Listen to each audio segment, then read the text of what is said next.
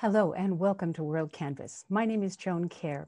World Canvas is a production of international programs at the University of Iowa, and we're very happy to have you with us for this program focusing on a pivotal figure of the 20th century, Mohandas or Mahatma Gandhi.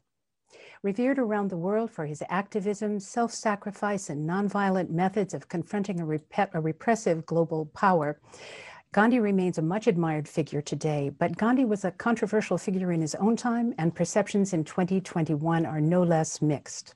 2019 was the 150th anniversary of Gandhi's birth, and we've gathered an exceptional group of scholars to reflect on the man, his place in history, and the legacy that remains decades after his death.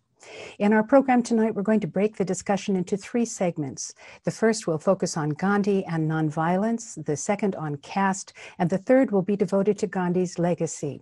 It is my great pleasure to introduce my first guests.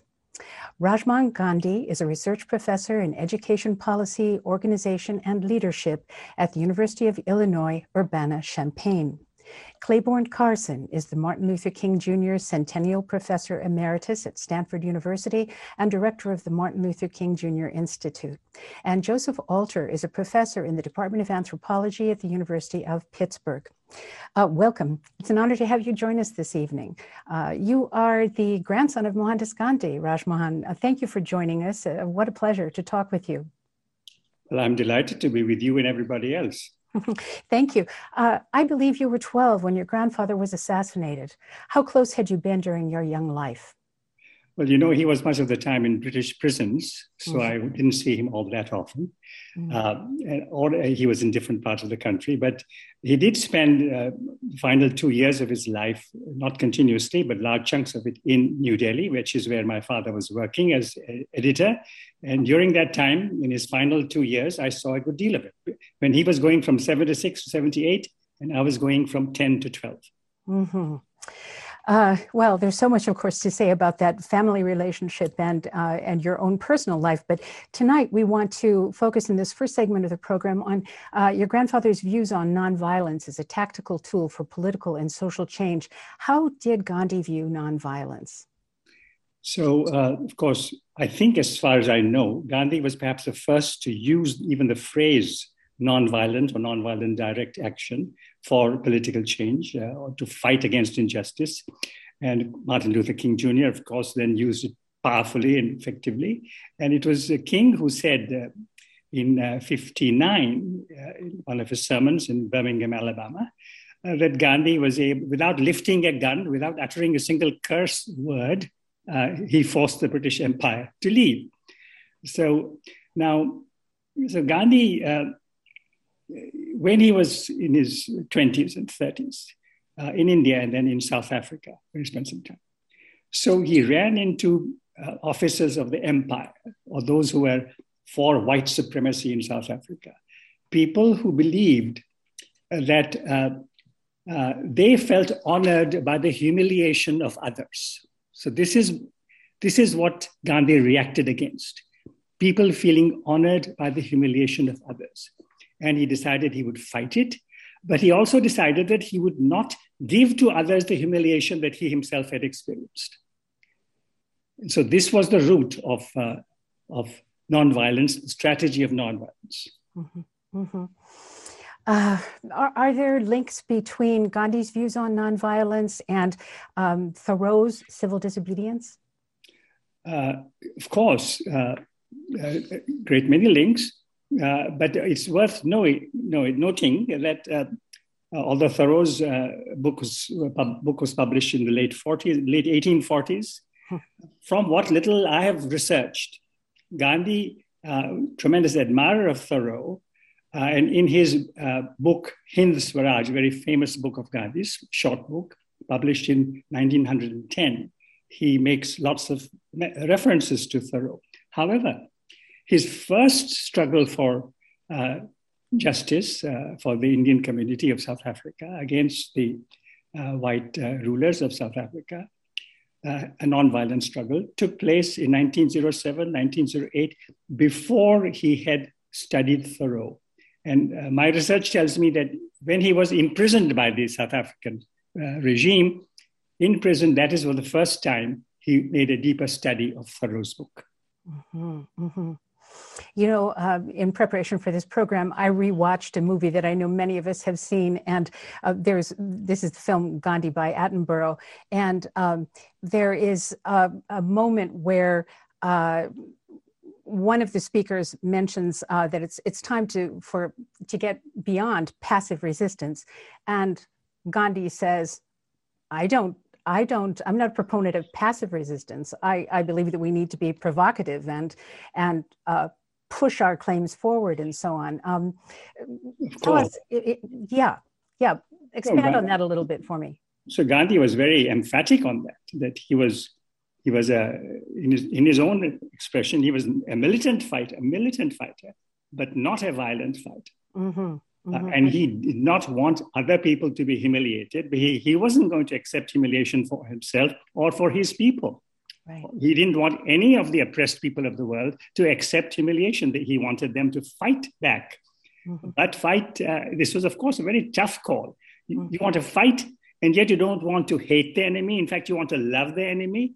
It was a mm-hmm. very tough call. Mm-hmm. Uh, but the strategy of nonviolent direct action did mm-hmm. mobilize uh, so many people, uh, not only in India, United States, but in other parts of the world.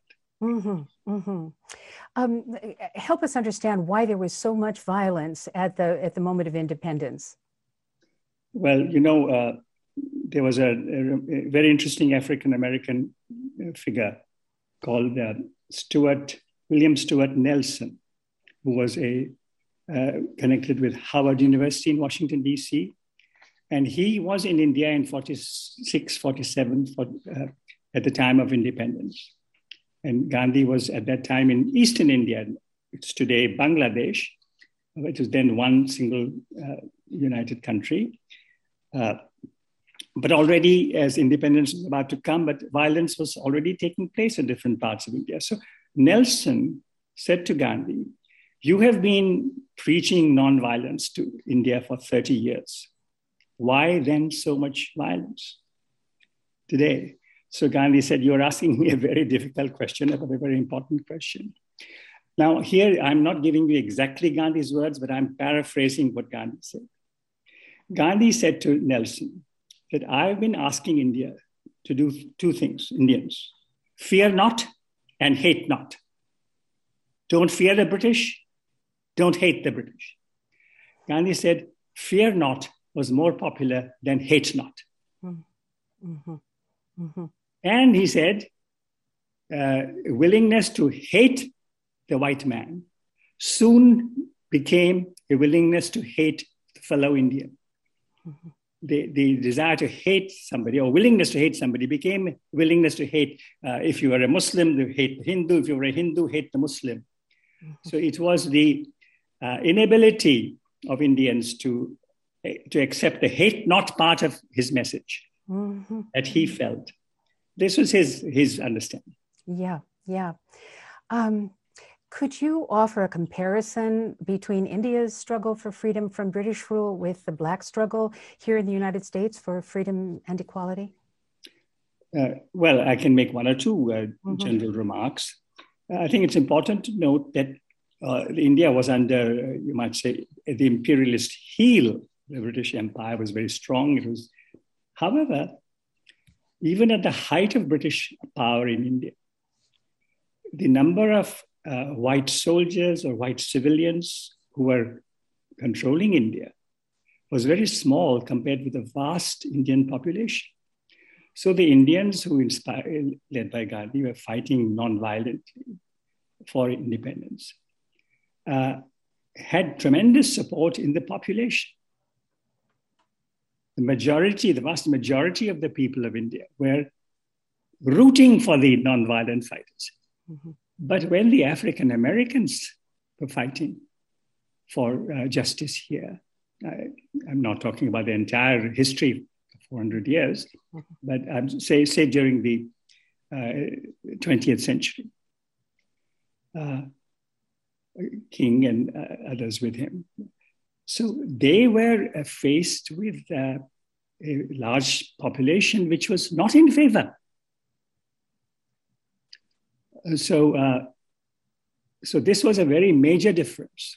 Mm-hmm. Uh, it was in, in, some ways tougher in the United States mm-hmm. because you, uh, there were yes many in the white population also uh, some quickly and some after some time were willing to support or at least to not stand in the way. But a large section of the population was absolutely against the struggle. So yes, the, uh, there was the oppression in India too. The British rule with its guns and its tanks. It was uh, it wasn't a uh, child's play to overthrow British rule. Right. But the fact that there was this very great support from the populace uh, around the, the, fighters made a big difference uh, in India, which was lacking here to begin with in the United States. Right, right. Well, perhaps that leads us uh, to our next guest, um, Clayborne Carson. Pleasure to have you here. And as I mentioned earlier, you're a professor at Stanford University, and you also direct the Martin Luther King Jr. Research and Education Institute. Um, as we know, Gandhi is perhaps best known here in the US for his influence on leaders of the nonviolent civil rights movement in the 50s and in the 60s. Martin Luther King, of course, comes to mind. But there are other critically important Black leaders who took Gandhi's very seriously. Um, who were these these um, Black Gandhians? I, I, refer to them as the Black Gandhians because I think that there is a, a tradition within the Black community, as uh, uh, Rajmohan has, has, pointed out, of looking to other countries. Not uh, and India was one of the most promising examples because when you when you think about it at, at, at by the turn of the century, at the time when the NAACP is formed in um, 1909, uh, it didn't look very hopeful for Black Americans. Uh, we had been through a, a, segregation laws had really strengthened in the late 19th century. Uh, so they were facing this uphill fight, and they look over and see in India that Gandhi's having some impact in India. So almost from the time uh, Gandhi arrives in India, um, uh, arrives back in India, uh, and begins to um, identify with the movement for independence, he is uh, featured in, in black newspapers. Um, I, I, went back and looked at the Crisis magazine, which was the NAACP magazine uh, edited by W.E.B. Du Bois, probably the most prominent uh, Black intellectual of the 20th century. And uh, there's an article in it in 1922 about uh, Gandhi in India. And uh, Gandhi, uh, Du Bois later writes to, to uh, Gandhi, and Gandhi replies with an article, which is published in the Crisis magazine in, I think it's 1929. And then after that, um, uh, Howard Thurman, a, a black minister, uh, very prominent, uh, uh, wants to go to India. And this is in the 30s, mid 1930s, when it's very difficult for um, Americans of all races, but black Americans in particular, to make such a long trip. But they go and meet personally with Gandhi in 1936 and uh, and ask him questions about how what how they can apply his ideas. Um, they are not all convinced immediately that uh, these ideas would work in the United States. Uh, the the idea of nonviolence is something that uh, you know that there's uh, some acceptance out, out of necessity, but making it a principle it was difficult for some. But they, you know, this delegation and Howard Thurman's influence uh, on King. Um, he he is the dean of the chapel at Boston University when when Martin Luther King is a graduate student there. Um, he writes a book, uh, Jesus and the Disinherited, that has a great in, impact. Um, but there are other people. Um, Benjamin Mays also uh, goes with uh, as part of this delegation. And uh, I had the pleasure of meeting uh, Sue Bailey Thurman, uh, Thurman's wife, who actually came to the King Institute. Um, uh, on one occasion. So this goes back to the 20s and 30s. And by the 1940s, um, you have other people. Uh, Bayard Rustin um, goes there. Uh, he's later King's major advisor after the Montgomery bus boycott. So when Martin Luther King uh, emerges as a leader, he's all listened to people uh, who have been to India, who have absorbed uh, Gandhian ideas. Uh, he goes to a lecture in, in 1950s when he's still a, a student, um, and uh, and and goes out and buys every book that he can find about about Gandhi. Um, but I think the most important of these was um, James Lawson, who was who went to India after Gandhi's death, but uh, specifically he went there. He was uh, drafted into the military, and this was his way of avoiding military service um, by becoming a missionary in India. But he used that as an opportunity to read as much as he could about uh, Gandhian ideas, came back to the United States, um, became King's advisor, but perhaps more importantly, he developed a workshop of, of young, young people, mostly students, uh, in the late 1950s.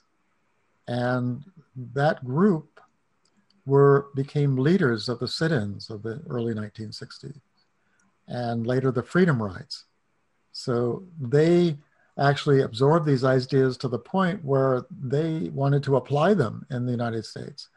Uh, so you had a, a Gandhian movement uh, at the heart of the modern civil rights movement. Um, these these students did not, you know, ac- actually they. One of the things that's interesting about them that they did not see themselves as necessarily followers of Martin Luther King.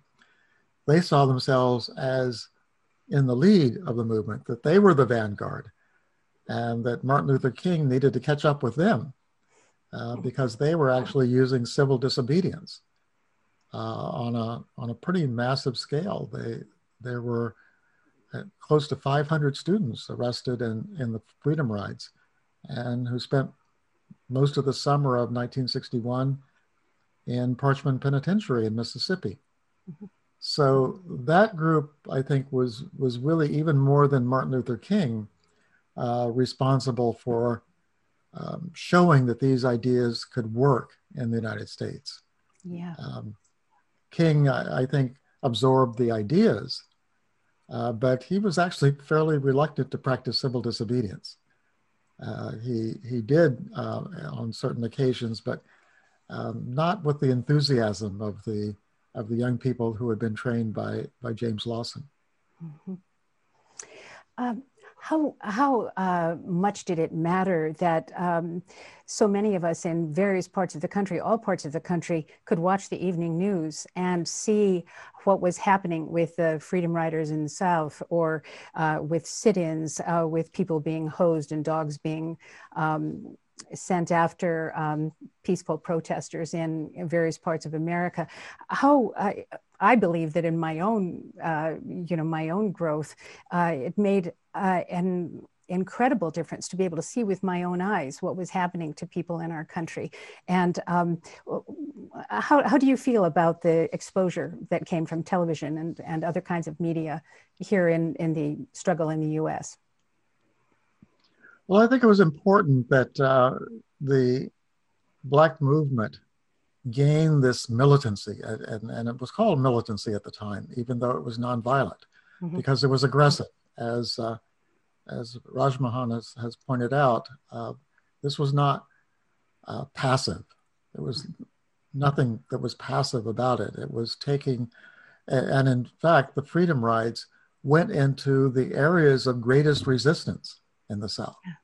yeah. Because they had yeah. the idea that if you if you brought this um, technique, and I think Lawson would not call it a technique, it was a philosophy of, of nonviolent resistance. And that if you showed that you were not afraid of what the kind of response, even if it meant your death or getting um, brutalized when they tried to use uh, um, white waiting, waiting rooms at bus stations. Yeah. And of course, spending that summer in, in prison, that didn't stop them. Uh, many of the ones who spent the summer of 61 in prison um, made a decision that they were not going to go back to college, mm-hmm. that they were going to join the movement full time. And these are the ones who became these uh, field secretaries of the Student Nonviolent Coordinating Committee. Right. And uh, these, these were the these were the people who, when I was a teenager, these were the people I admired. Because they're the ones who uh, did not seem to have the fear of, you know, I I had grown up um, hearing the Emmett Till story of what happened to a black teenager who was murdered in, in Mississippi.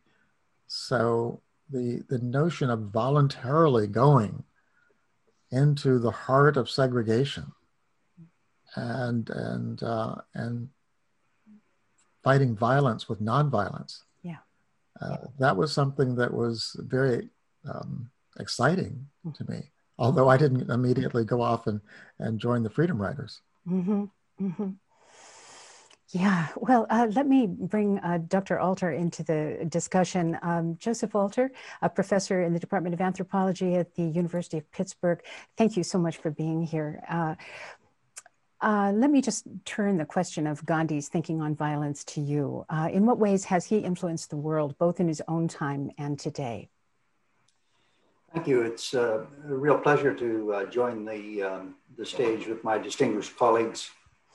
Um, I've been interested in uh, questions that relate to how Gandhi not only advocated to practice what you preach, but to embody your practice. Uh, and there are really interesting aspects of his teaching, uh, which I think are lessons for real on the ground practice about how to internalize and embody uh, the what some have referred to as the high ideals, but are essentially pragmatic guidelines for putting into practice on a fundamentally embodied level uh, the principles of nonviolence. Um, and I've also been interested in the way in which he's really a cosmopolitan world philosopher, even though that has been applied in practice in the context of uh, the freedom struggle.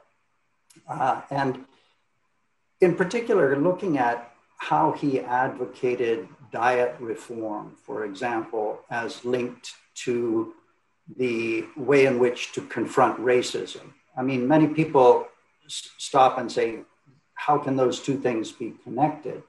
Uh, but what he was really trying to do was, I think, uh, and this is evidence from, from his writings, is to experiment with methods by which to make your commitment to ideals comprehensive in the full sense of all aspects of practice. Um, and as I think others have pointed out, uh, both this evening and, and in the literature, he was drawing on ideas that were coming from all over the world. And I think it's really important to recognize how his impact has been global, but his inspiration was also global.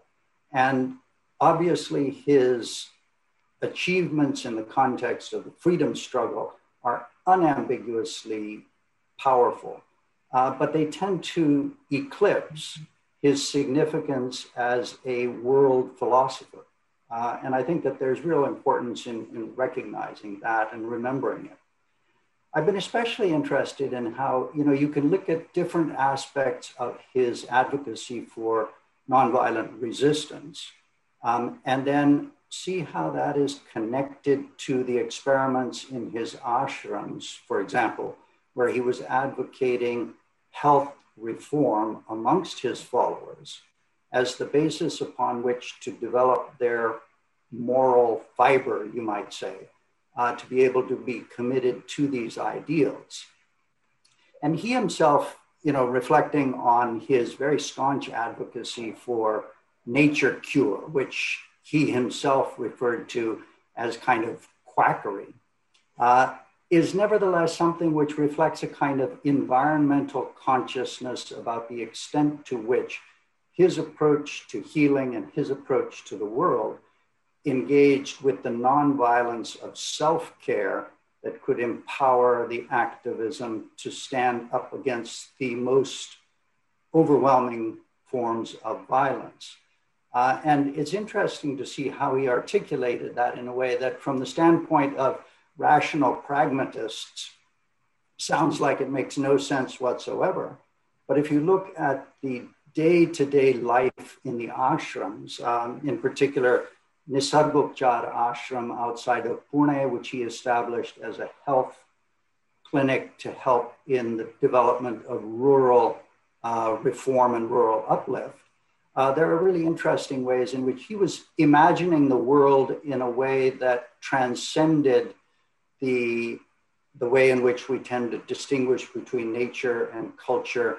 And he saw that as the mechanism by which to confront the evils of industrial exploitation in a way that provided an alternative vision of a way in which society could be expanded out from the microcosm of these ashrams.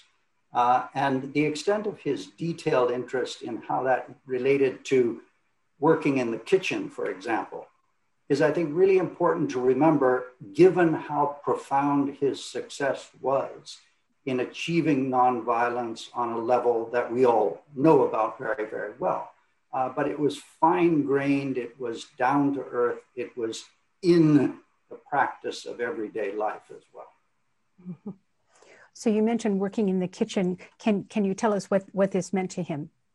Absolutely. Um, uh, you know, I mean, it's and it's not to in any sense reduce what he did to that level of of seeming mundane procedures. Mm-hmm. But he, for example, there's a striking case I think in Young India where he says that everyone in the ashram should be adept at both being able to prepare food and clean the toilets, and to be able to see, in, in a way, the importance of the value of work in those two aspects uh, that are linked to the body in obvious ways, and to be able to thereby experience, in the full sense of experience, the presence of being in an environment where your work in the kitchen and in the toilet gives you a perspective on the microcosm that expands outward to be encompassing of the world. Sure, sure. I wonder if I can open uh, the last couple of minutes here for, for further conversation. If you, Professor Gandhi or Professor Carson, have anything you would like to say or, or build off of Joe's remarks. I, I think what I would add to them is that uh, I've, I've traveled in India and gone to a number of the ashrams uh, uh, that uh, Gandhi founded. And um, I think one thing I would have, have as a caution is that often the philosophical and um, broader ideas associated with Gandhian nonviolence leads to a, an isolation. Um, uh, just a, example of this uh, during the uh, the riots uh, in in Ahmedabad, um, when um, many Muslims were being attacked, um, and there was uh, you know this major violence that happened. I guess it was about 15, 20 years ago now, and uh, and the response of the of the gun the ashram there was to close its gates uh, rather than to go out into the community and intercede within this violence, which I think Gandhi would have done. Um, but there is, and I think the equivalent in the United States is is that idea of, you know, you you immerse yourself in a community of people who are, um, in a, in a sense, separating themselves from the rest of the world. And I think one of the thing that was things that was interesting about James Lawson and his work is that he, he said you have to go through training, you have to go through uh, months of preparation before you practice uh, nonviolence. You have to know the philosophical roots, but the ultimate goal was to engage, was to go out and take that that knowledge out and change the world. And and i think sometimes it becomes you change yourself and in doing that you're isolating yourself from the world so i so i think that that's one of the critiques that I offer um, and and it's not i don't think where is the line between that isolation and the engagement. You know, I think that that's one of the things that people who believe in nonviolence have to confront of, of when, when do you become so immersed in an alternative way of life that you don't have any impact in the world as it is. Right, right. May I come in there for a second? Uh, Please. I absolutely endorse what uh, Clay has said. I, I think it's tremendous and it's very relevant in today's India. By the way, what Joe also said was also is also extremely relevant in today's India because making India physically clean is, is as crucial a need, a national need. It's not just a personal matter. So he, he made a tremendous point, but I think the point Clay makes is also absolutely important. And, you know, when I said that uh, African Americans fighting for, for their equality here had faced a very tough challenge because much of the population was not in favor of them. Uh, the same is true in today's India, today's India, when there is this tremendous uh, injection of, you know, hatred of, of, of, the Muslims, who are a very crucial mi- uh, minority, 14, 15% of the Indian population. Uh, you know, there are the Dalits, the so-called former untouchables, the, the, the Adivasis, the so-called tribals, and the Muslims. These three taken together are the blacks of today's India. And they face tremendous uh, difficulties, persecution, oppression. And so uh, Gandhian nonviolence and those who want justice and, and, and, equality and fairness have to address these tremendous challenges in today's India. So I, I, am grateful for what uh, Clay pointed out. Mm-hmm. Well, gosh, thank you all so much. Um, I'm afraid we've come to the end of this segment, but I do want to thank you all, Rajmohan Gandhi, Clayborne Carson, and Joe Alter, for joining us for this first part of the program. We'll be back in just a moment with a conversation about caste. I'm Joan Kjaer, and this is WorldCanvass from University of Iowa International Programs. Hello again, and welcome to part two of WorldCanvass. Our topic is Gandhi at 150. Caste is the focus of this part of our program. Caste is a form of social stratification that defines groups as having more or less privilege, establishes that some are seen as more or less worthy, signals more or less opportunity, persists generation after generation, and is the often unspoken but deeply ingrained determinant of one's place in the world.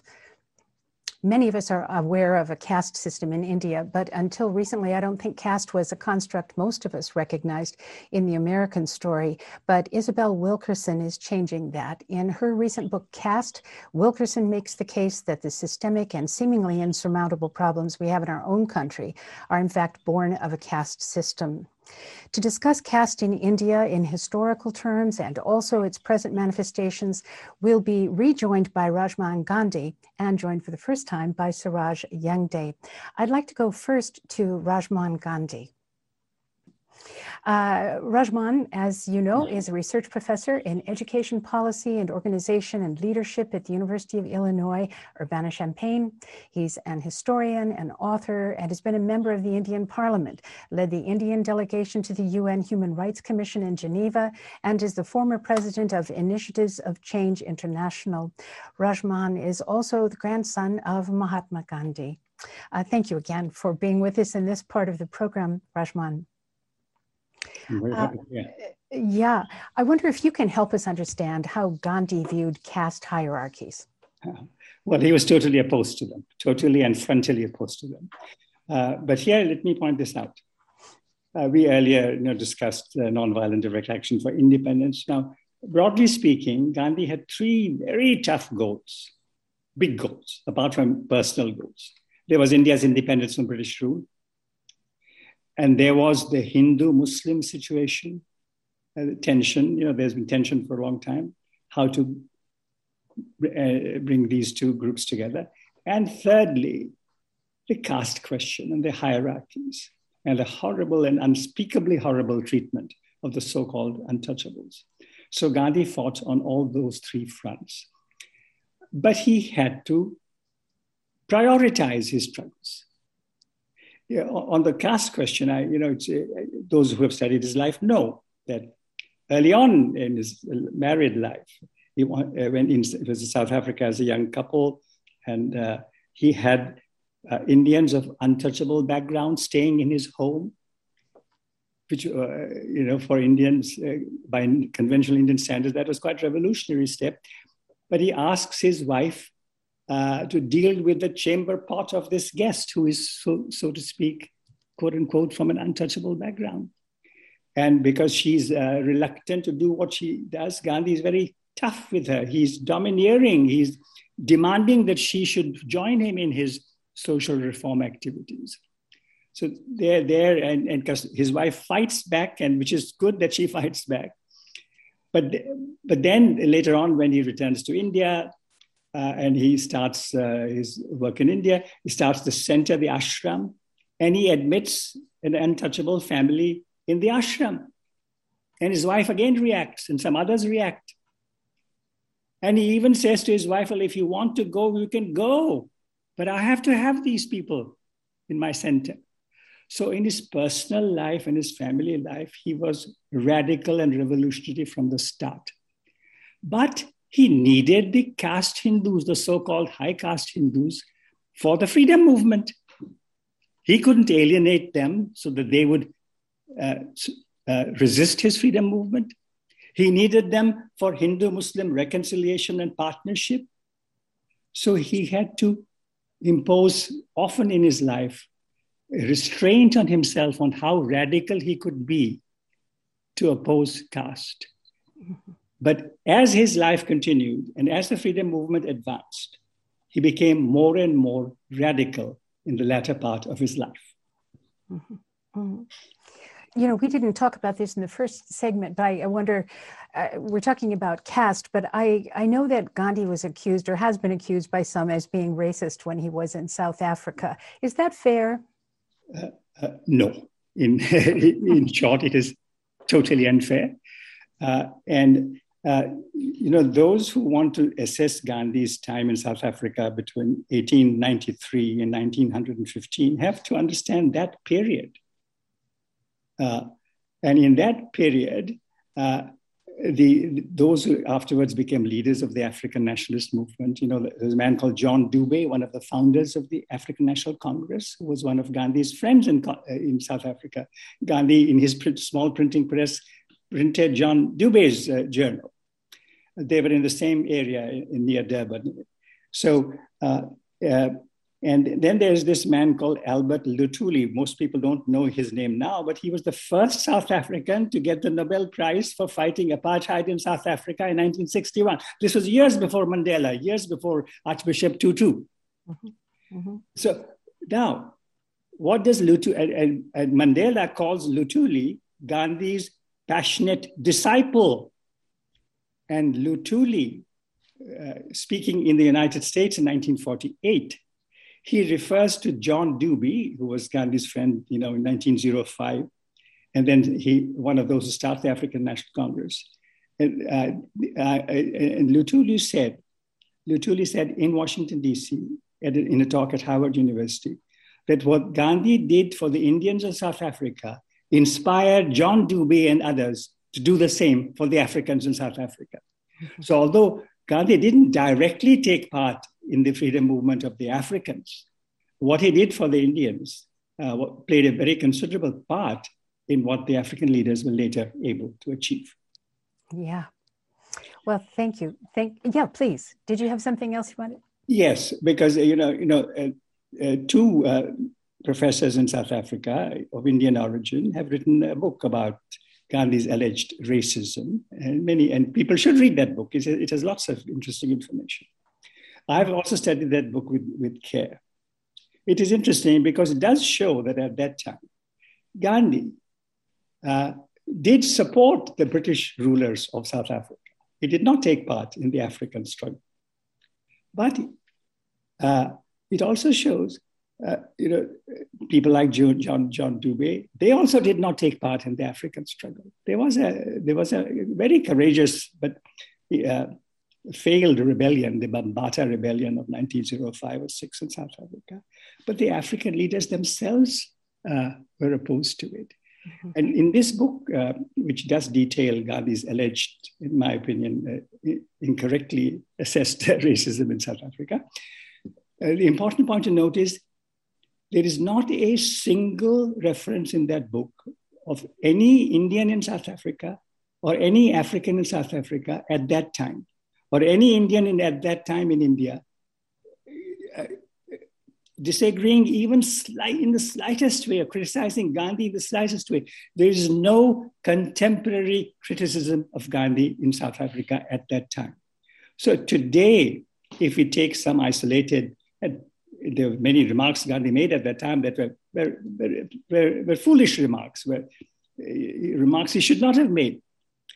But they, were, they did not indicate racism, they indicated some ignorance, they indicated the, the time. Uh, it's important to note that at that time, at that time, not a single African, not a single Indian in South Africa or in India criticized Gandhi's approach. Those times were very different from today. Yeah. Well, Thank you. Thank you very much for that. And, um, and now I'd like to uh, introduce our next guest, Suraj Yengde, a senior fellow at the Harvard Kennedy School and the author of Caste Matters. Uh, great pleasure to have you with us here today, Suraj, for WorldCanvass. Thank you. Thank you, Joan. Mm-hmm. Uh, so, to get us started, I wonder if you could tell us a little bit about your own background. Um, I come from India. I am one of the Dalits. Um, and um, uh, within Indian uh, landscape, the social sphere is deeply divided and deeply discriminatory.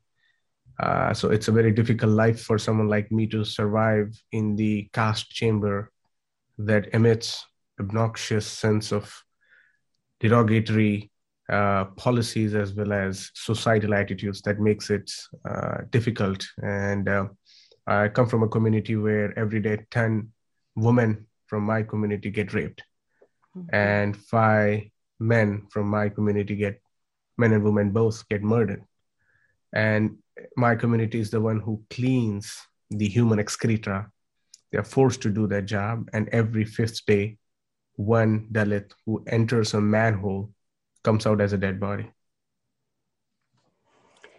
uh, and uh, so I can only imagine how uh, how difficult it was for you to get the education you received and to um, you know to accomplish what you have so far in in your life. Um, uh, it, how did you? I, I know I don't want to say leave that community because you are clearly still very very connected emotionally at least with the community you've come from. But you are now uh, here in the united states and traveling elsewhere in the world you're a respected scholar. Uh, how how did this change happen for you? Um, ambedkar he inspired many people like me to pursue education. Ambedkar is the contemporary of so to speak our protagonist today gandhi. Mm-hmm. um, who himself uh, was highly educated of his times, two doctorates, one in Columbia, actually an outcome of two uh, educational towering locations, America and London. Mm-hmm. And he did unthinkable, uh, the first untouchable to achieve whatever he could. And we are talking about the early 1910s and 20s. Yeah. And ends up writing India's constitution. So for a community that has, whose history has been wiped off from the slate as if they don't exist and they don't matter. To look at the past and think about something is unthinkable because you don't know anything. It's almost everything. Uh, you're staring in darkness where there is no light. And so ambedkar is that force uh, that comes as an inspiration and almost he described himself as moses like character for his people. Yeah. Well we heard um, professor gandhi's um, response to a question about gandhi and caste. Um, do, do you have um, thoughts about it, that as well? Yeah, Professor Gandhi was correct uh, when he was describing about uh, Gandhi's uh, foot in many locations uh, and uh, his emphasis on India's independence. Whenever we try to understand independence, we have to see what the oppressed think about that independence.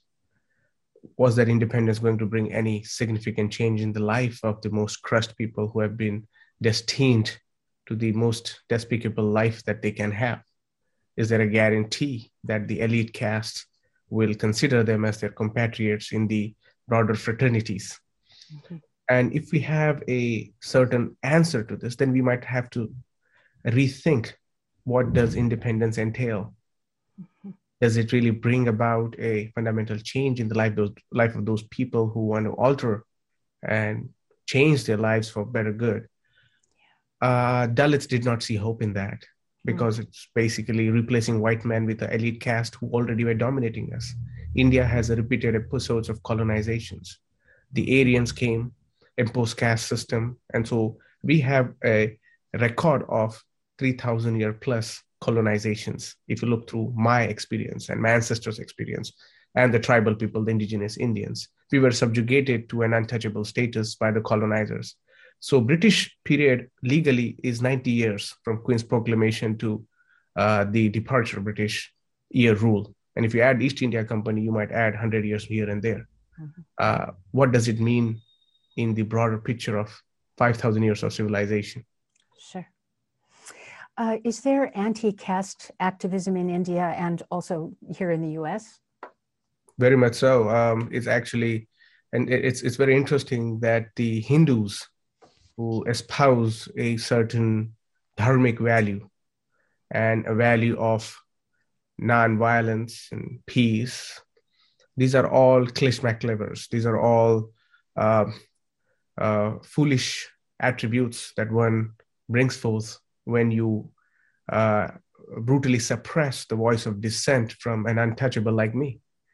When I bring out these voices uh, right now, I've been complained by the Hindu American groups to Harvard for raising the issues because I am being disrespectful to Hinduism. So, so when we talk about this, uh, it's it's it's a fascist Brahminism is fascism in India, and people who are part of this upper order are beneficiaries. You might comfortably reject that, you might despise that, but you benefit from that mm-hmm. because it's a system, it's a structure that is standing on our throats. Mm-hmm. Mm-hmm. And if our throats are removed, it will crumble. So for it to survive, it has to keep on killing us. Mm-hmm. Um, and, and, and in that order, uh, we see a very brutal system, not only existing in India, but also its outposts, uh, which are existing not only America, elsewhere too. And this is not unique to, and, and this is growing. this is really growing. Fascism was a problem uh, for us, uh, much part of the 20th uh, century.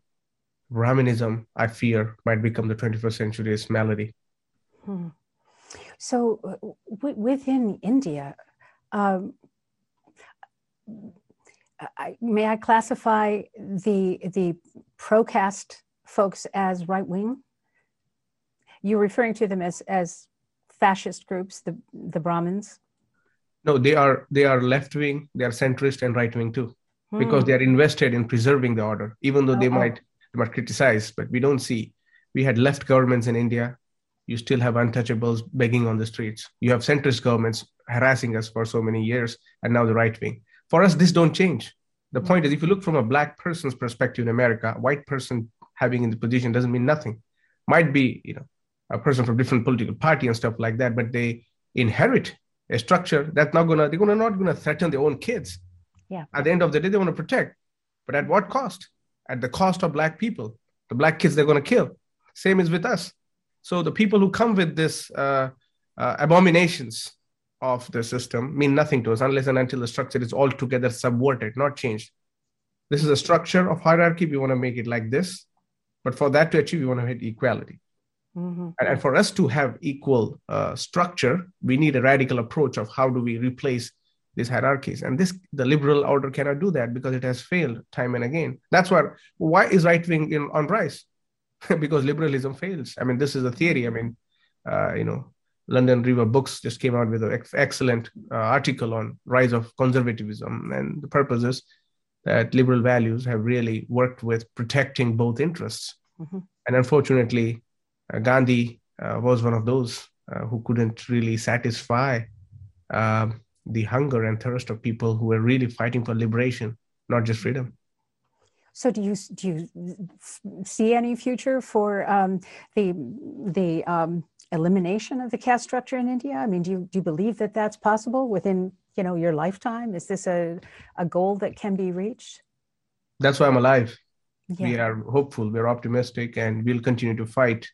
Uh, we need more people like me uh, in the spaces uh, who will usher their breath into that dialog mm-hmm. uh, one can philosophize uh, moribund ideas uh, one can overtly canonize individuals and hagiographies and think about a particular person but my question remains why were african americans not told about ambedkar mm-hmm. the natural alliance for black people are dalits not baniyas not brahmins not the high caste people mm-hmm. The enemy which is white enemy is different than what is white enemy for india a colonial structure. And here a settler structure. Mm-hmm. and so the question is when mlk goes to india why is he not even told that hey you know what? Like you there is an untouchable leader here. You might want to might want to uh, you might want to know. But i think it's the policy of the congress government mm-hmm. uh, who who really suppressed everything that had to do with ambedkar and the the dignity. And it's only now 70 years later uh, people like me are trying to fill that gap that 70 years were wasted under the patronage of the high caste oppressors. Yeah. Um, what is the position of progressive white black and south asian groups on caste? Um, in america? Uh, yeah in america or you know worldwide i mean it's it's uh, to my experience there have been quite a uh, you know genuine interest mm-hmm. Uh, amongst all the groups, including South Asians, who really would like to put themselves to test mm-hmm. uh, and and and and very much have a Socratic dialogue as to start from your own criticisms. Can we can we really have that dialogue uh, with a caste system in place? It's an order that you deliver, and the receiver has to accept it because it's it's on it's it's placed on an unequal plane. But with this growing resurgence of uh, scholarship that is really displacing the existing models that are not having uh, any concrete ideas of liberation of oppressed peoples. The interest is growing, and, and and and and across the board, at least wherever I go, I've seen uh, this interest coming across people. They want to know more about it. They want to they want to they want to think about this. Also, uh, there exists a group among these people also, uh, which which which really tries to uh, uh, be mischievous in their interpretation, uh, in their deliverance, in their even even in their um, scholastic uh, documentation of whatever we are doing and it's just it's just uh, depressing to see and it's sad that people who would expect especially uh, in the educated university spaces or within the media spaces especially the dominant caste people. They they really tend to attend to these issues. And and you know the the affection of uh, hindu values among white people especially the hippie culture white uh, uh, uh is is really fraught because uh, once you ask them what about the caste system it's always put as a third agenda like gandhi did. Yeah. Mm. If uh, so i understand that the the current indian government is not making moves correct to to change the caste structure. What what would be some first steps you know if if there there were an opening? Is education for all people in in all levels of society is is education a way out? Oh indeed i think you know um, and and i think we need to you know that's where ambedkar comes crucial. You know he asked us stay hungry but get educated. Mm-hmm. and that's as unthinkable. That's basically the first uh, uh, hammer into the structure of caste. Uh, it's it's it's not going on it it's going in it. And and and and um, well, education has helped us but uh, still uh, the discrimination and exclusion that continues to take place i'll just highlight the statistics. When kids enter school by 6 to 11 years old 89 percentage of dalit kids are in the class hmm. but then when they go to high school to college it drops down to 60 percentage. And by the time they go to university only 11 percentage of them are there. And of that 11 2.49% only graduate. So i'm one of those 2.4% of uh, the 300 million dalits we have in india. And would you say that it, it's mostly uh, it it's the inability to to uh, not provide that helpful role for your family in terms of um, helping to gain income and so on is is that what um, keeps some of the students from progressing forward, or uh, they're just not able to be admitted because the next level school, maybe the, the university just doesn't want to have more than a small percentage of numbers of Dalits in, in their um, admissions group. Um, you know, what is it that, that keeps those kids from progressing all the way through? It's a the family condition. These are the children uh, of uh, servants, maids, chauffeurs, mm-hmm. uh, people who work on construction sites. Mm-hmm. These are the people who are in the lowest chain uh, and they are so vulnerable that uh, a slight change in their lifestyle will just eliminate them from the from the from the order. Yeah. Um, and in addition to that, we have a structural casteism. It's no accident that parents, when they're sending their kids in such numbers, 81 percentage going primary school, by the time they go to university, 20 years of time, the mm-hmm. structure did not encourage them to stay in school. It it worked full time to exclude, and with with with that comes the responsibility of how uh, who is teaching and how the education curriculum is conducted. Mm-hmm. Uh, 74 percentage of university faculties in India are high caste Hindus. And let me just place you the number. The percentage of high caste Hindus is only 16 percentage of India's population. Mm-hmm. So 16 percentage cover almost 74, 75%. So we see disparity. India lives in apartheid state. Yeah, yeah. Is there any difference in um, be, between traditional villages and the big cosmopolitan cities in the way caste is reflected or observed? Is there any difference? And you know, this is where when we when, whenever rural and urban fascination comes, critique mm. of Gandhi has to come. Gandhi believed in the village republic, which was not his idea. It was a Scottish scholar who who who, who advocated, who really romanticized the idea of village republic.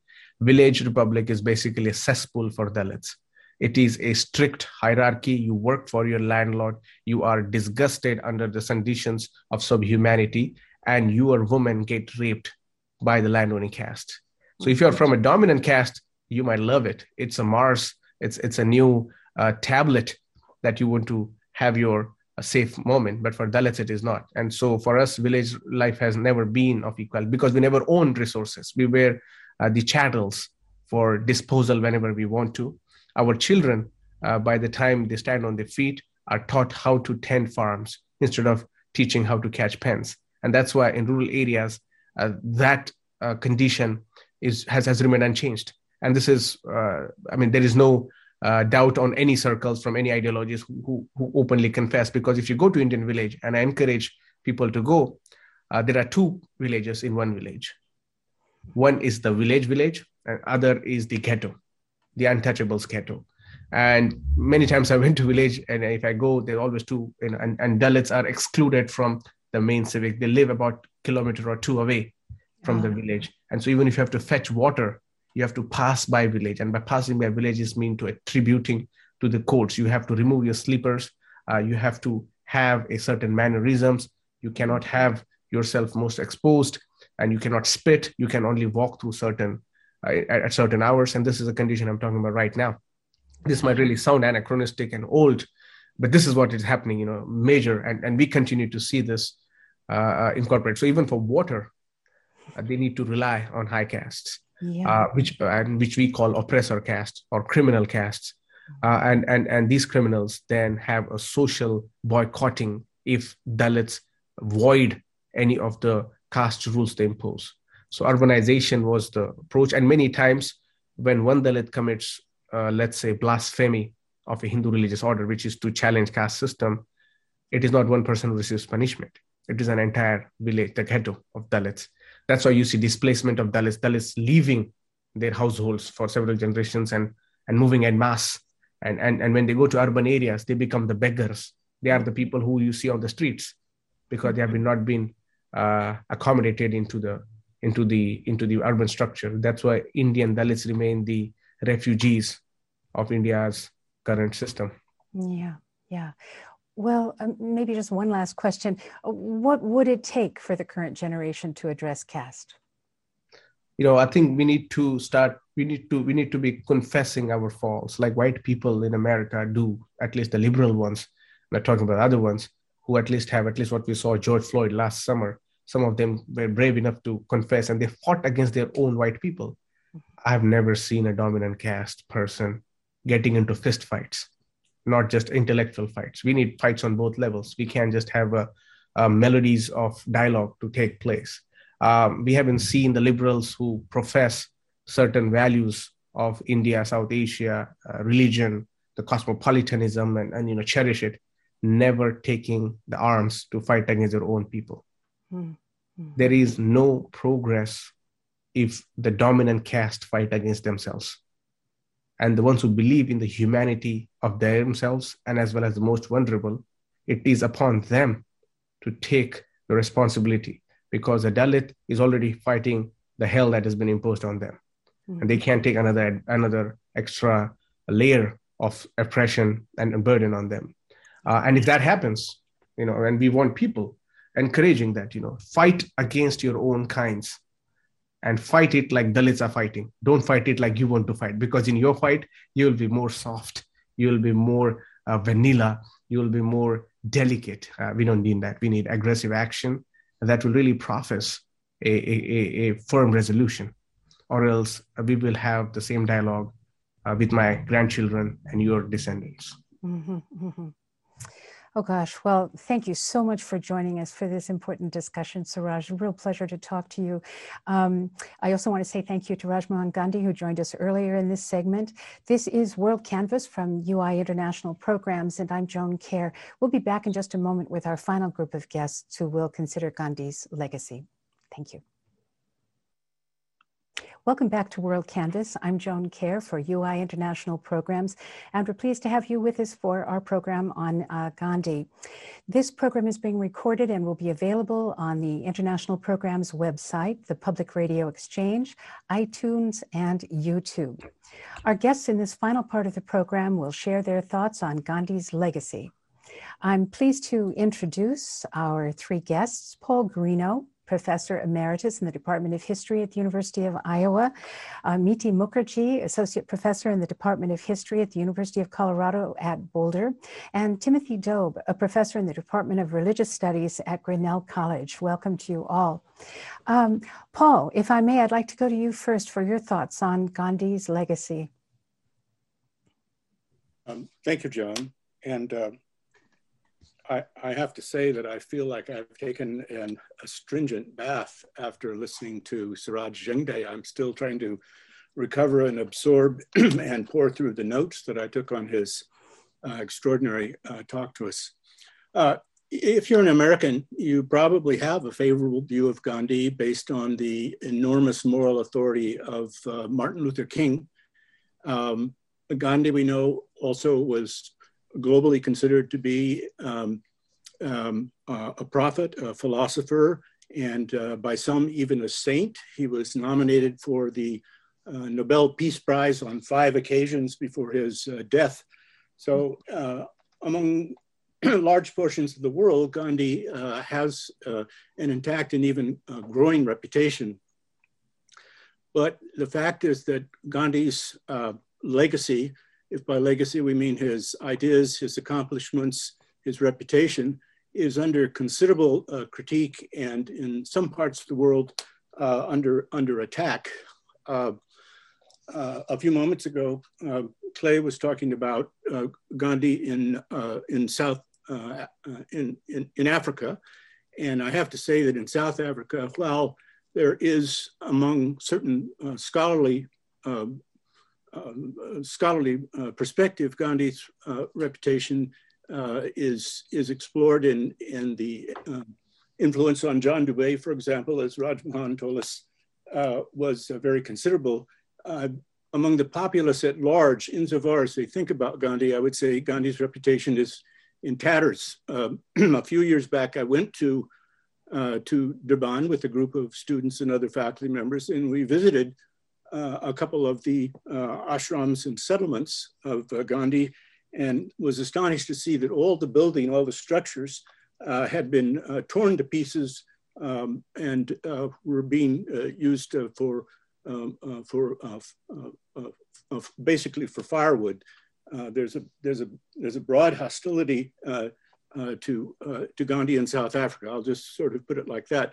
And the reason uh, for this is that Gandhi made in print a number of very unflattering racial distinctions, uh, uh, statements about the alleged high moral and intellectual capacity of Indians and Europeans, as opposed to the allegedly low capacity of Africans. And knowledge of this uh, is actually very widespread, um, at least in, in urban areas of, uh, of uh, South, uh, South Africa. But it's in India itself that Gandhi's legacy is most hotly disputed and subject to the most intense criticism.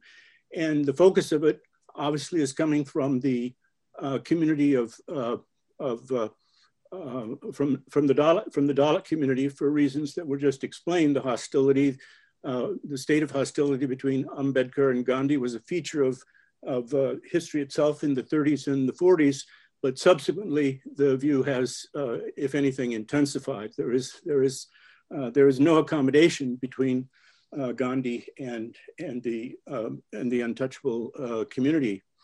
But in addition to that, uh, it's actually the current uh, government of India itself, the, the BJP, which is the ruling political party in India, has a very, it has uh, there's some degree of, of uh, subtlety about it, but it has generally a very hostile view of uh, Gandhi, but it confronts the fact that uh, Indians have, up until the last 10 years or so, have had governments which have emphasized uh, the, the, the wisdom, the accomplishment, the saintly qualities, and the martyrdom of Gandhi as a, as a fact of public, public life so the, the present government, the BJP government, uh, is engaged in a rather difficult uphill task of trying to convince the public at large that Gandhi was uh, not a martyr, not a hero, not a saint, not a prophet, and not a philosopher. And in fact, he is a traitor. This is the uh, official position of the BJP party, of party leaders, and of a range of other institutions and organizations close to the government, which is in power and uh, they have been uh, with a certain uh, uh intensity and thoroughness uh, for the last six years uh, set out to either destroy Gandhi or to transform his actual deeds and statements in such a way that he appears to be other than he was. they have tried to turn him into a good Hindu patriot in accord with BJP hopes and expectations.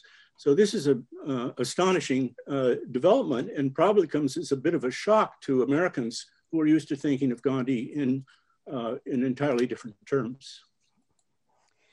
Uh, yeah, you know, uh, before the program this evening, you you and I communicated a little bit, and you said that Gandhi's place in public life in Iowa and in the U.S. since the 20s um, may have some may reflect some controversy, but um, he was clearly linked with the nonviolent movement that developed here uh, from the 40s and 50s and 60s um, during our um, during our, those very important civil rights times here in the U.S. Um, how how do you how do you feel his um, his teachings, his example are um, you know, are, are considered today by the public? Do people remember Gandhi? Do people remember Martin Luther King and the kind of nonviolent resistance was that that some of us are old enough to have lived through? But um, you know, for for a couple of generations here, this is this is history. Well, I,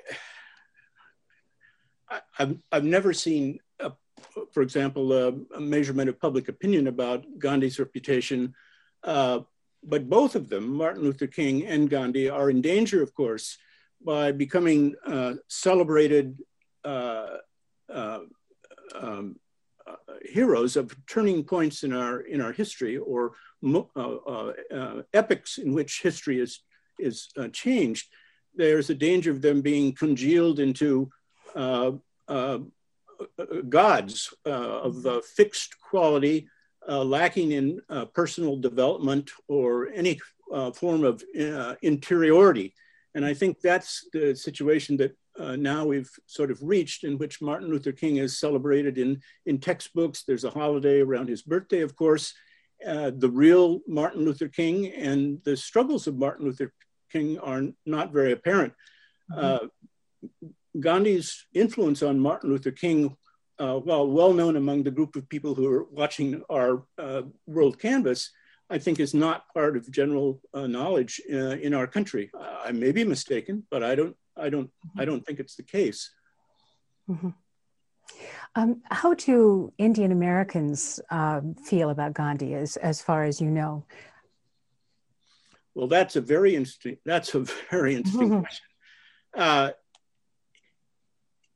It's hard to. One should be careful and not generalize, but generally speaking, Indian Americans favor the uh, political party and the political leadership in India at the moment, which is the BJP party, which has as an integral uh, part of its um, self presentation uh, the notion that Gandhi was a traitor, uh, that he was uh, not a good Hindu, that he sold out India to um, Muslims and uh, uh, Pakistan, and therefore he should not be honored. And insofar as uh, the bulk of uh, public of, of Hindus Indians in North America are Hindu, and the bulk of those Hindus are pro BJP.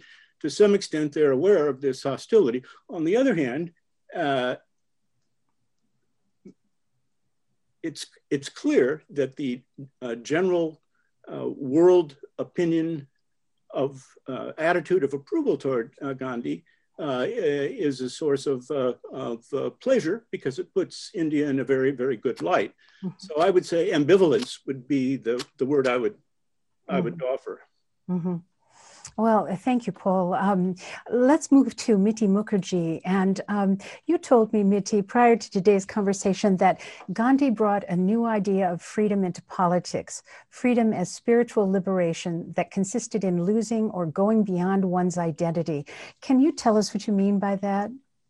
Yeah. Uh, well, first of all, it's a great pleasure for me to be part of this uh, distinguished panel. Thank you very much for inviting me. Mm-hmm. Uh, I think to understand Gandhi's legacy, uh, we need to really understand uh, how Gandhi brought religion and spirituality into the Indian anti colonial movement against British rule. And we all know that he did that, but the precise nature of spirituality that Gandhi introduced and its implications for Gandhian politics is not always very well understood. And this kind of uh, uh, feeds into what Paul was just uh, talking about.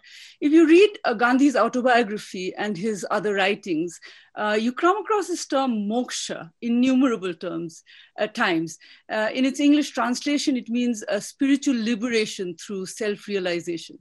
In fact, Gandhi even goes to the extent of saying that moksha or spiritual liberation was his foremost goal in life, and that national independence, as urgent as it was, was of secondary importance. So, this idea of spiritual liberation in Jainism and Hinduism, the term is moksha, and in Buddhism, the term is nirvana, is only possible through the loss of one's identity, whether it's individual identity or national, racial, religious, or caste identity. So, the pursuit of this highest spiritual goal in these traditions is an experience in transcending all identities. It's important to note um, uh, that uh, that an intrinsic part of this pursuit of spiritual liberation is the renunciation of desires through various ascetic practices. So, if one follows Gandhi's life from South Africa until Indian independence, it's clear that he increasingly took on the persona of a renunciate and lived like one. And indeed, that is how people recognized him. Hence the term Mahatma, which is used in India to refer to renunciates and spiritual seekers. It's clear from Gandhi's autobiography and his other works that renunciation and asceticism were central to his life and politics. Practices, as uh, Professor Alter was pointing out, uh, such as frequent fasting, uh, celibacy, maintaining silence on certain days of the week, um, uh, you know, practicing different kinds of diets. Um, it's uh, uh, but I would like to point out that uh, it's that for Gandhi, humanitarianism, compassion, and ascetic practices were at the spiritual core of all religions, and not just these three religions that I just mentioned. Um, Gandhi was very aware of this opposition between this idea of spiritual liberation based on the transcending of identity and the modern idea of freedom that is anchored in representational politics. So the modern idea that British and other European colonizers took to different parts of Asia and Africa was based on national identity, nationalism, and the nation state on the one hand, and individual rights on the other.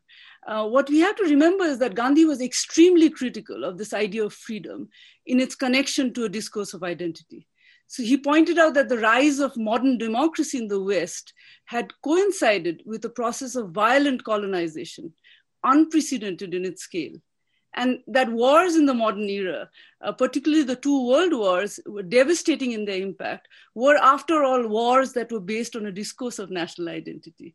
So Gandhi was convinced that this modern discourse of freedom was not a solution, but indeed a source of major problems, such as colonialism and wars. Um, and I, I, feel that we cannot grasp uh, Gandhi's legacy of nonviolence unless we understand the significance of this difference between these two ideas of freedom. Um, how did the um, spiritual liberation beyond identity help Gandhi develop political alliances between, you know, disparate groups? Um, yeah, in well, in popular perception and in uh, many scholarly works, uh, Gandhi's anti-colonialism is often identified with nationalism. Uh, in my view, Gandhi was not a nationalist. Uh, even as he created one of the most effective and unified mass movements against colonialism. Uh, Gandhi was well aware of the dangers of a discourse of nationalism, which, insofar as it was based on identity, was intrinsically connected to ideas and practices of exclusion. Uh, by the late 18th century and in, uh, by the late 19th century and into the 20th century, the British had come to base their empire on a policy of divide and rule, and they use the modern discourse of freedom as part of that policy. As a result, by the 20th century, Indians were increasingly mobilizing themselves in the name of multiple identities, such as religious, caste, ethnicity, language, region, which created divisions in the anti colonial movement. And that was Gandhi's major challenge. How do you keep this movement unified um, and, and, uh, you know, and, and consolidated? So it was in this context that the notion of spiritual liberation beyond identity and violence allowed Gandhi to bring together people and community of, communities of diverse identities on one platform against the British Empire. Uh, Gandhi's insistence on nonviolence in this movement was essentially tied to his emphasis that all Indians make consistent efforts to rise, rise above exclusive specific identities, even as they fight colonialism. Mm-hmm. Um, do you think these Gandhi, uh, Gandhi's teachings you've just been talking about are they still relevant to Indians today? Yes, I think very much so. Uh, the um, the government uh, at independence uh, fell back on a kind of modern Western discourse of identity and freedom. So, this increasing division between people on the basis of religious identities, but also linguistic, caste, ethnic identities, has led to escalating violence in India. Um, as we know, Gandhi himself was assassinated by a Hindu nationalist, uh, which goes to show how different Gandhi's politics was and that it went beyond this discourse of national identity. Uh, at a time when identity politics is increasingly turning violent, not just in India, but worldwide, it's worthwhile, I think, to remember the Gandhian legacy of a politics beyond violence and identity. Mm-hmm. Oh, thank you, Mithi. Really appreciate it. Um, and, and now I'd like to come to our third guest, um, Tim Dobe. Thank you for being with us. And uh, uh, let me just ask you the same question. What, how do you assess uh, Gandhi's legacy today? Hmm. Well, thanks for having me. Um, and it's nice to see um, Rajiv Gandhi again. We, uh, we were honored to have him here at Grinnell a few years ago um, and to meet uh, and see again some of you as well. Thanks for your presentations and for having me. Uh, I'm not in a place to assess Gandhi's legacy, I would say. Um, I can offer some comments on it. And I think, as we've heard tonight, Gandhi's legacy is unsettled um, between uh, Professor Yengde's comments um, and some tensions with um, Rajmohan's comments in, in, kind of coming at, from Ambedkarite and Gandhian perspectives, these tensions are, are real. Um, and they mirror very much, um, for, for example, some of the tensions in the legacy of the civil rights movement. Um, so far, we've talked about that only in terms primarily of the mainstream civil rights movement and not the Nation of Islam um, Malcolm X and other figures who who were not happy, um, like Ambedkar was not happy with Gandhi's leadership. Some of the other more radical movements um, were um, are, are, kind of uh, not remembered well or just not remembered. Um, so my own my own work has focused on kind of thinking about what's been forgotten or what gets marginalized. And you know, when uh, Donald Trump went to um, India uh, not long ago, um, that that event was marked uh, his visit was marked by um, tens and tens of Muslims being killed in the streets uh, of of New Delhi um, under uh, Prime Minister Modi's uh, regime. And so we've heard a lot uh, from Rajmohan and others about the place of Muslims uh, in current in the current Indian situation, but also I want to link that to the place of Muslims in the U.S. situation. Um, and so for my own my own work, it kind of comes from a the question of how have Muslims been marginalized in the in the telling and retelling of Gandhi's story and his legacy. And it's it's pretty striking um, in many ways, and I can only you know give you a few examples of that. But so, for example, at Phoenix Settlement, where um, Paul talked about visiting, I think in Durban was one of the places where there had been a kind of um, destroyed. Uh, when I went just a few years ago, it has been rebuilt um, and so it's, it's preserved and kind of restored in many ways. But in the intellectual influence center where Thoreau is and the Bible is and all sorts of influence on Gandhi, what's noticeably missing is the Quran. There is no mention of the Prophet Muhammad. There is no mention of the Quran. And as Rajmohan said already, um, not only was Hindu Muslim unity a major point for Gandhi himself, but Gandhi was deeply, deeply influenced religiously uh, by reading the life of the prophet, uh, by reading the Quran. And this has largely been left out. There's only one book uh, written about Gandhi's uh, influence, uh, being influenced by Islam. Only one monograph. And, and, how many books have there been written about Gandhi? So this is um, part of the unsettled legacy, I would say. And you know, it's not um, a mistake or coincidence that in the history of the U.S., Islam has been associated with militancy of a kind that is not assimilable to the, the white supremacist structure of our country. Right. So you tell the story of Dr. King as a loving example that contrasts the so called hate of Malcolm X and the Nation of Islam. Um, and that is a story that has to be rethought and re- retold. Uh, and similarly, uh, to, to connect to uh, Professor Yengde's comments, uh, Muslim identity is, is not identical to Dalit identity in in in um, India, of course, but there are also deep overlaps uh, between them. Uh, one that you know, those that I'm kind of studying is kind of sociologically.